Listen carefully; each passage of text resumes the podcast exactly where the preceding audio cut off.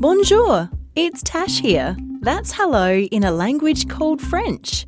And I'd like to share some news with you. Today is Monday, the first day of the week, and the date is the 3rd of June. Today is also World Bicycle Day. It's a day to celebrate just how cool and fun bikes are.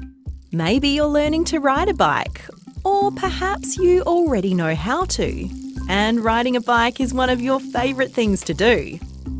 Bikes are really good for us. They can help keep us healthy because they get our bodies moving when we ride them.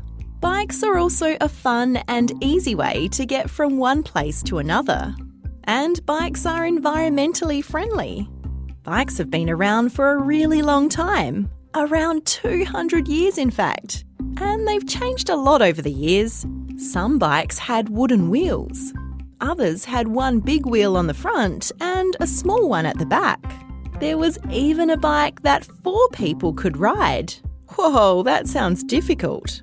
So, on World Bicycle Day, let's take a minute to remember how awesome bikes are and maybe even go for a ride.